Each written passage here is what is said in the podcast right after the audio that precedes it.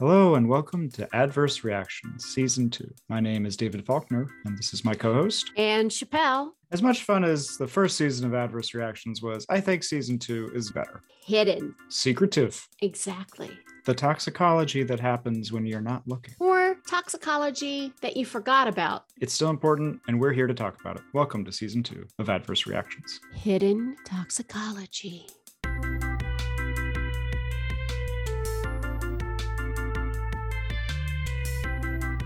The delicious world of Alex Lau. The R&D process can take up to 2 years for a new type of cereal or a new candy bar and you're just thinking, "Wow, it's the same chocolate, it's the same peanuts, it's the same caramel, it's the same nougat, but just in different combinations." And so how complicated can it really be? Or Tox and treats unconventional careers in food safety when I worked at the large chocolate and wine company, I was the only toxicologist. There was not an army of toxicologists. Well, we want to welcome Alex Lau, who's worked on food toxicology at both a winery and a chocolate maker. Tell me a little bit about yourself. I am a food toxicologist, and what I do is ensure that the ingredients that are going into our foods by different companies are safe to consume for kids and adults and elderly and all the different types of populations. And so we just make sure that everybody is happy and healthy and can count on our food supply for being safe. How hard is that? It is pretty hard. People conceptually think that food is food, like a banana is a banana, right? But bananas, if you really look at it, there are a lot of chemical compounds that make up banana or banana flavor. If you want to isolate that flavor and put it into like a pudding cup, it's not just banana puree added to pudding they have to chemically isolate those compounds and then add it back. So now you're eating banana compounds in a place that you don't typically find it naturally. And so, as a toxicologist, you have to look at whether or not those additional uses of that flavor or component or whatever ingredient they're adding is going to be safe over a person's life. And so it's hard in that you have to think about what people eat throughout their entire life because you don't eat just a banana pudding when you're a kid. You may love it so much that you eat it until you die. Hopefully, not from banana pudding. That's by banana pudding. it is kind of hard, but I think when people think about it or initially, they think, oh, it, it should be really easy. Everything that we eat is safe. Not really. And then there's chemical contaminants too. Fruits and vegetables naturally have heavy metals or things that are in the environment that it can take up. And so, as toxicologists, we try to help understand the levels that are naturally there and how can we mitigate that risk for food companies in order to meet those regulations and or thresholds of safety and still make food widely available to everybody. I'm thinking about trying to estimate over the course of a lifetime how much somebody might eat of a certain thing or be exposed to a certain chemical. I think in the US, at least, it's a pretty heterogeneous population. You've got people from many different food cultures that are going to be eating a lot of different types of things. So, how do you account for that, those different ways of eating?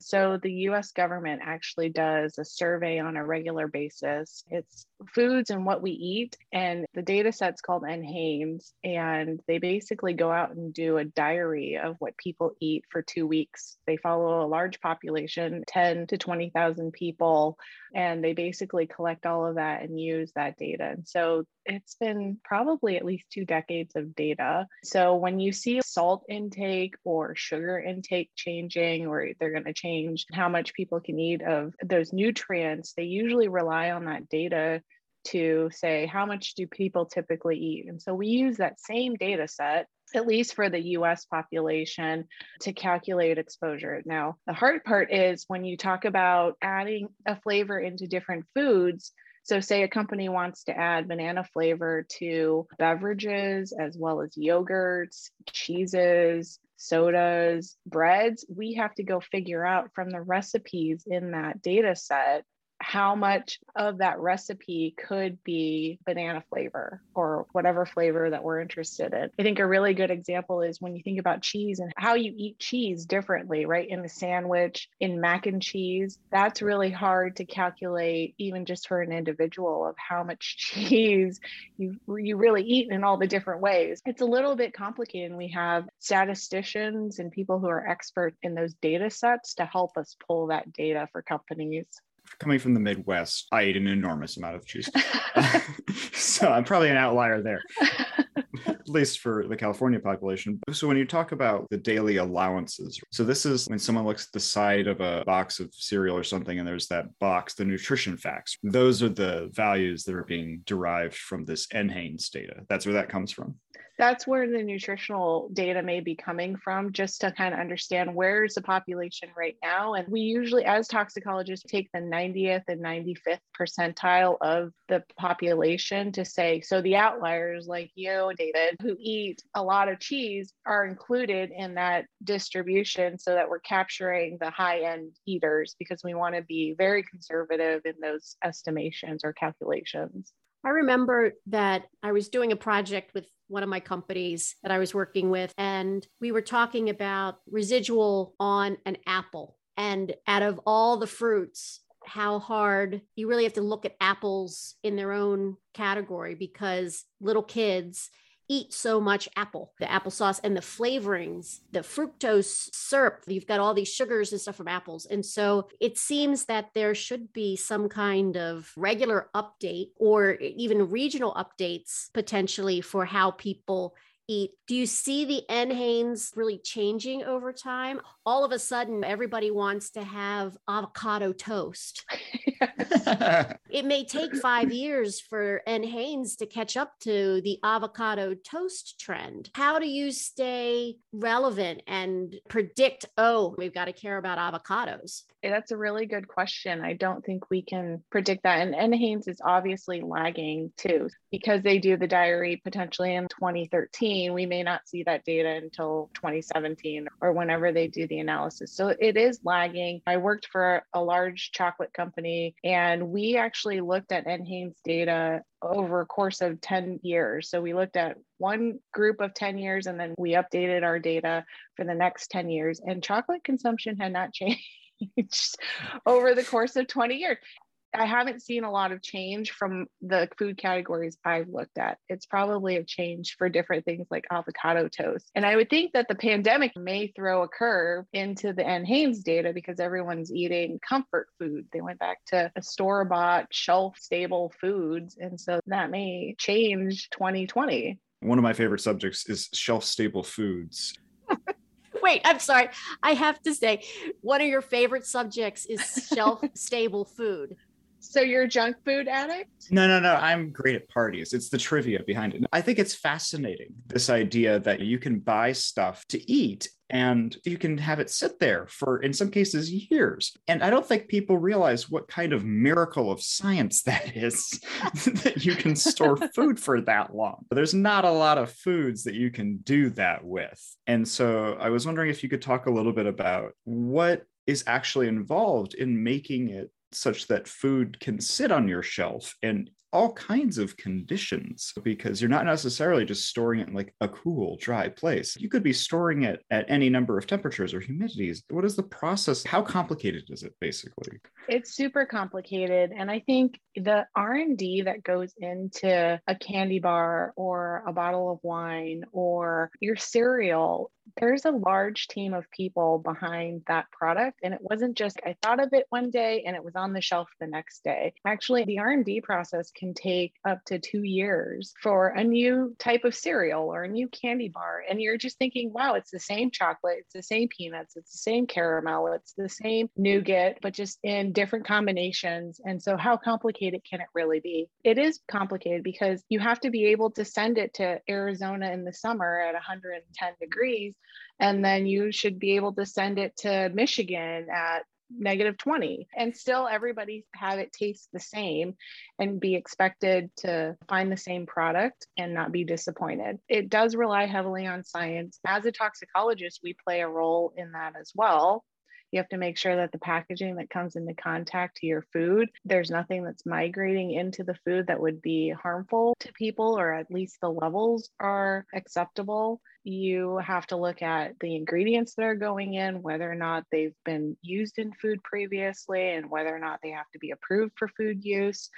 So there's a whole lot of toxicology that's involved too, whether or not a combination of things could cause a chemical reaction or cooking something could cause a heat form compound to form that we have to be aware of and to minimize. So there's a lot of consideration even for toxicologists throughout the R&D process. So I'm wondering, do you go to farmers markets and buy pies and cookies that have not necessarily undergone this kind of scrutiny because I'm making fun, but there's these issues of food stability and transport. And I've seen enough on Shark Tank to know that it costs millions of dollars to actually get a new product into a market. But in thinking, we assume that there is such incredible food safety, and we are really lucky in this country to be able to have such incredible food safety and availability and variety of fresh foods. I'm very interested. How do you think about the f- whole fresh food and that preparation versus these very interesting shelf stable?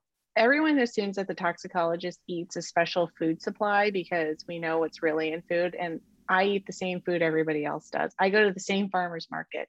Personally, I'm not opposed to farmer's market or fresh food. To me, it's the dose that makes the poison. We always come back to that. And so if you're only going to eat Martha's pie once, you may not get the same contaminants. You still need that broad diet. Don't always eat rice three times a day for the only thing that you're eating. You have to eat fruits and vegetables and meats and stuff. So I would say, even for junk food like pies and donuts, you still want that variety. Right. I can't just eat wine and chocolate. Okay. I'll take a note. You've just killed my weekend. there's a lot of mixed messages out there about food, what's in food, whether it's GMOs, whether it's eat eggs, don't eat eggs. Where should people be going to look for reasonable, reliable, accurate information? That's a really tough question, Anne, because I think that we struggle with that in the food industry because there's really not one place of the truth other than the food companies themselves coming out and being transparent. And I think consumers want it. They want to know what's in their food. Now consumers are like, well, we want to know if there's those things in our food. But why do you want to know? Because we're doing the assessment that it's safe. If we tell you it's in there, you're just going to have a moment of fear mongering in some ways. And people are capitalizing on that as well. We have bloggers that say, oh my gosh, you shouldn't buy this, but you should buy this organic thing that's better. But it's no different. It's just a field next door to the other field, different ways of farming that were used, it doesn't necessarily mean that the contaminant levels may be any different. Right. Mm. So, organic, this is an exciting label that everyone's in a tizzy about. What is the difference? What does it mean for something to be organic? The difference is that there's a set of criteria for organic, and it's usually it has to do with farming practices that I've seen. It's usually sometimes dealing with what pesticides you can and cannot use, there's a long list of organic pesticides, but from a tox perspective, again, it goes back to the dose makes the poison. So even an organic pesticide has toxicity to it. It just depends on how much is there it goes through the same scrutiny that synthetic pesticides go through. And so there's some of that farming practices and whether or not you can use machines to till because machinery is going to add to the carbon footprint or unleaded gasoline could put some contaminants in. So it depends on what's in the soil and how it's grown predominantly. But there's this perception that organic food is safer in some magical way. And it's really hard to get people to understand that there's no difference between the nutritional value of an organic tomato versus a conventional tomato. And actually, pesticides are more effective when they're synthetic in some ways because the residuals much longer. They have to apply less of it because it lasts longer on the ground or on the plant. And there are regulations around safety that companies spend millions of dollars studying these materials to prove safety because the person who came up with it also has to eat the same food that everyone else is eating. Of course, they don't want to poison their own family and friends. There's just a misconception about pesticides in general. It's one of those personal beliefs that you can't really convince people otherwise, even if you show them the science. And I'm sure there's other topics that are the same way. You call yourself a food toxicologist. How did you become a food toxicologist? Was it your graduate research? Was it you always loved food?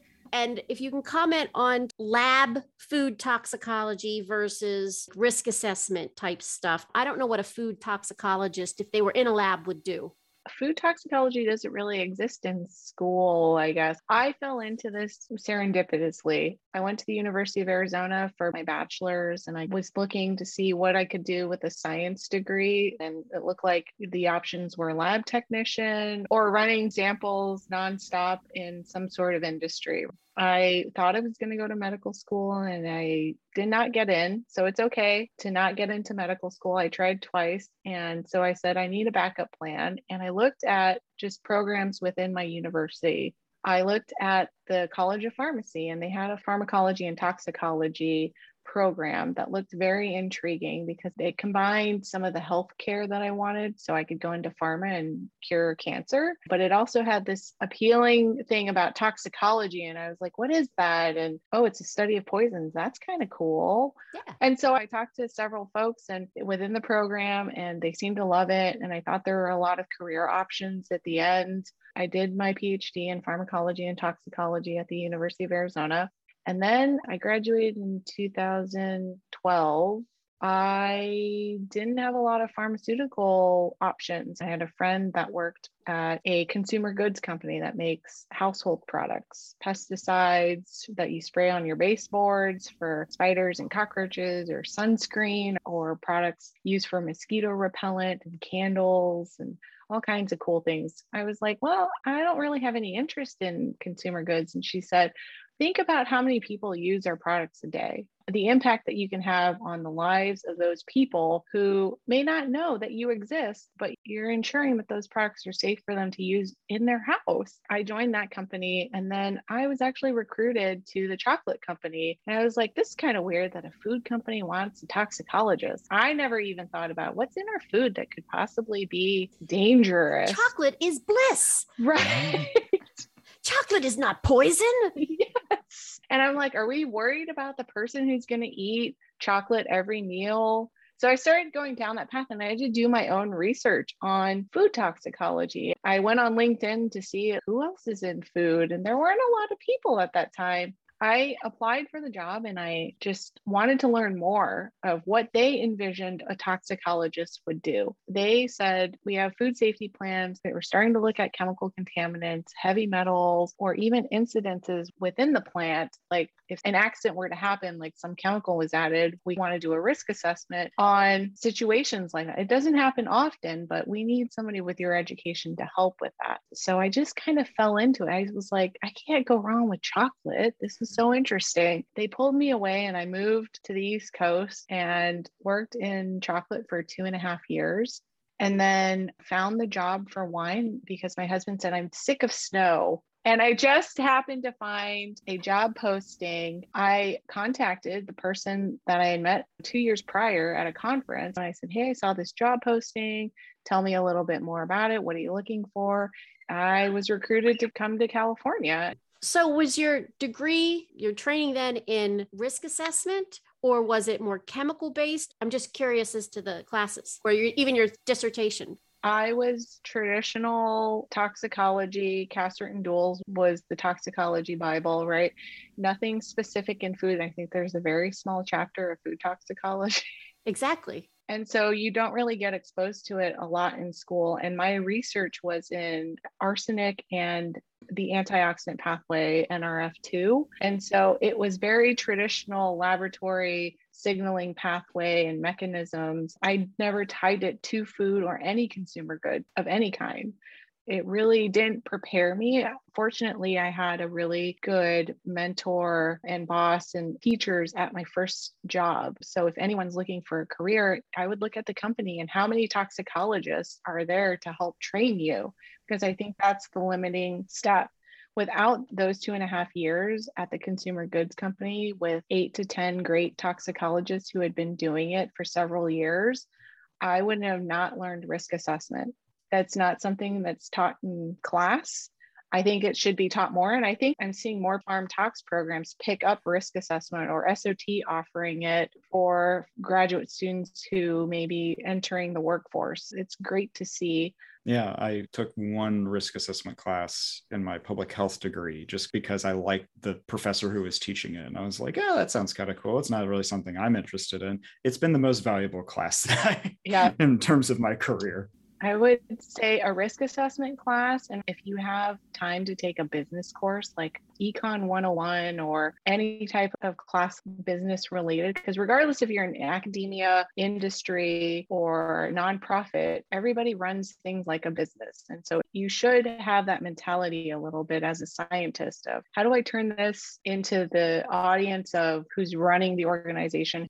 So, if you don't have a huge network, you said you have a good network of peers and colleagues that you could go to. Are the other people then that you work with that are not toxicologists, are those mostly chemists or food science? Is there food science too that isn't tox? So I do work with a lot of food scientists. I work with a lot of chemists because the analytical methods that go behind detecting some of these contaminants can be complicated. The other large population I work with within an organization is usually the food safety team or quality team. And there's a lot of food safety programs out there. When I worked at the large chocolate and wine company, I was the only toxicologist. There was not an army of toxicologists. So I was the sole toxicologist that did look at chemical contaminants and any risk assessments that needed to be done. It was through me that's hard as a new person coming out. And so that's why I emphasize the first job I had, there were eight to 10 other toxicologists you can bounce ideas off of. I really credit that training and those toxicologists to really be the people who brought me where I am today. Well, we're getting close to the end of the scheduled time. There's a couple of questions we try to ask everybody. The podcast is called Adverse Reactions. What was the most significant adverse reaction that you've experienced in your life? I think it would have to be not getting into medical school was detrimental at the time because it's like, oh my gosh, what am I going to do? I can't apply to graduate school right now because the timing is relatively the same and I didn't have a backup plan. And I freaked out for probably a good six months before graduating from my bachelor's degree. And it's like, oh, what am I going to do? I think that was the biggest turning point in my career. And I'm very grateful that it happened now looking back because I would not be in food toxicology. I have two brothers that are doctors that have told me the horrors of how medicine is now. I'm so grateful that I ended up where I ended up. I love how this connects back to what you said earlier of how many people you really touch and influence and make sure that they're safe. Medicine is a noble profession and such, but really you touch everyone for several years you did that. I mean halloween thank you.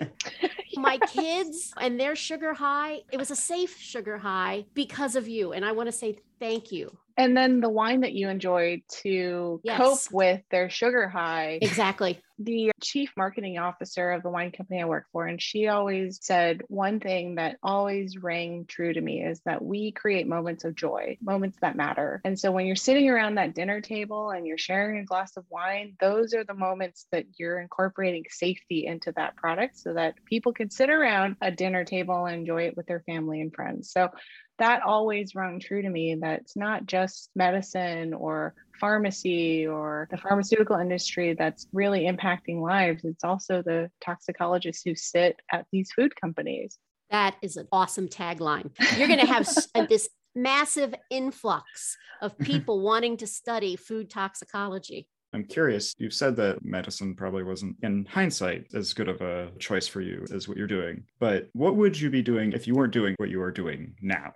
Oh my gosh. So my husband and I have the same conversation all the time. And I told him yacht captain. I've never been on a yacht. Yes. I've never sailed or anything. I don't swim very well. And he's like, why yacht captain? And I said, I want to travel the world on someone else's dime. So if someone hires me to drive their yacht around the Mediterranean, uh, why not? This is the best answer we've gotten so far. Actually, my favorite genre of music is yacht rock. Yeah.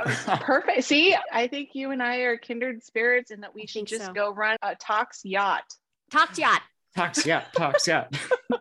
This has been really fun. I could talk to you all day long. Absolutely. Absolutely. Oh man, so many things about food industry. It's fascinating. Thank you so much for talking with us. This is a lot of fun. And next time on Adverse Reactions The wild side of toxicology.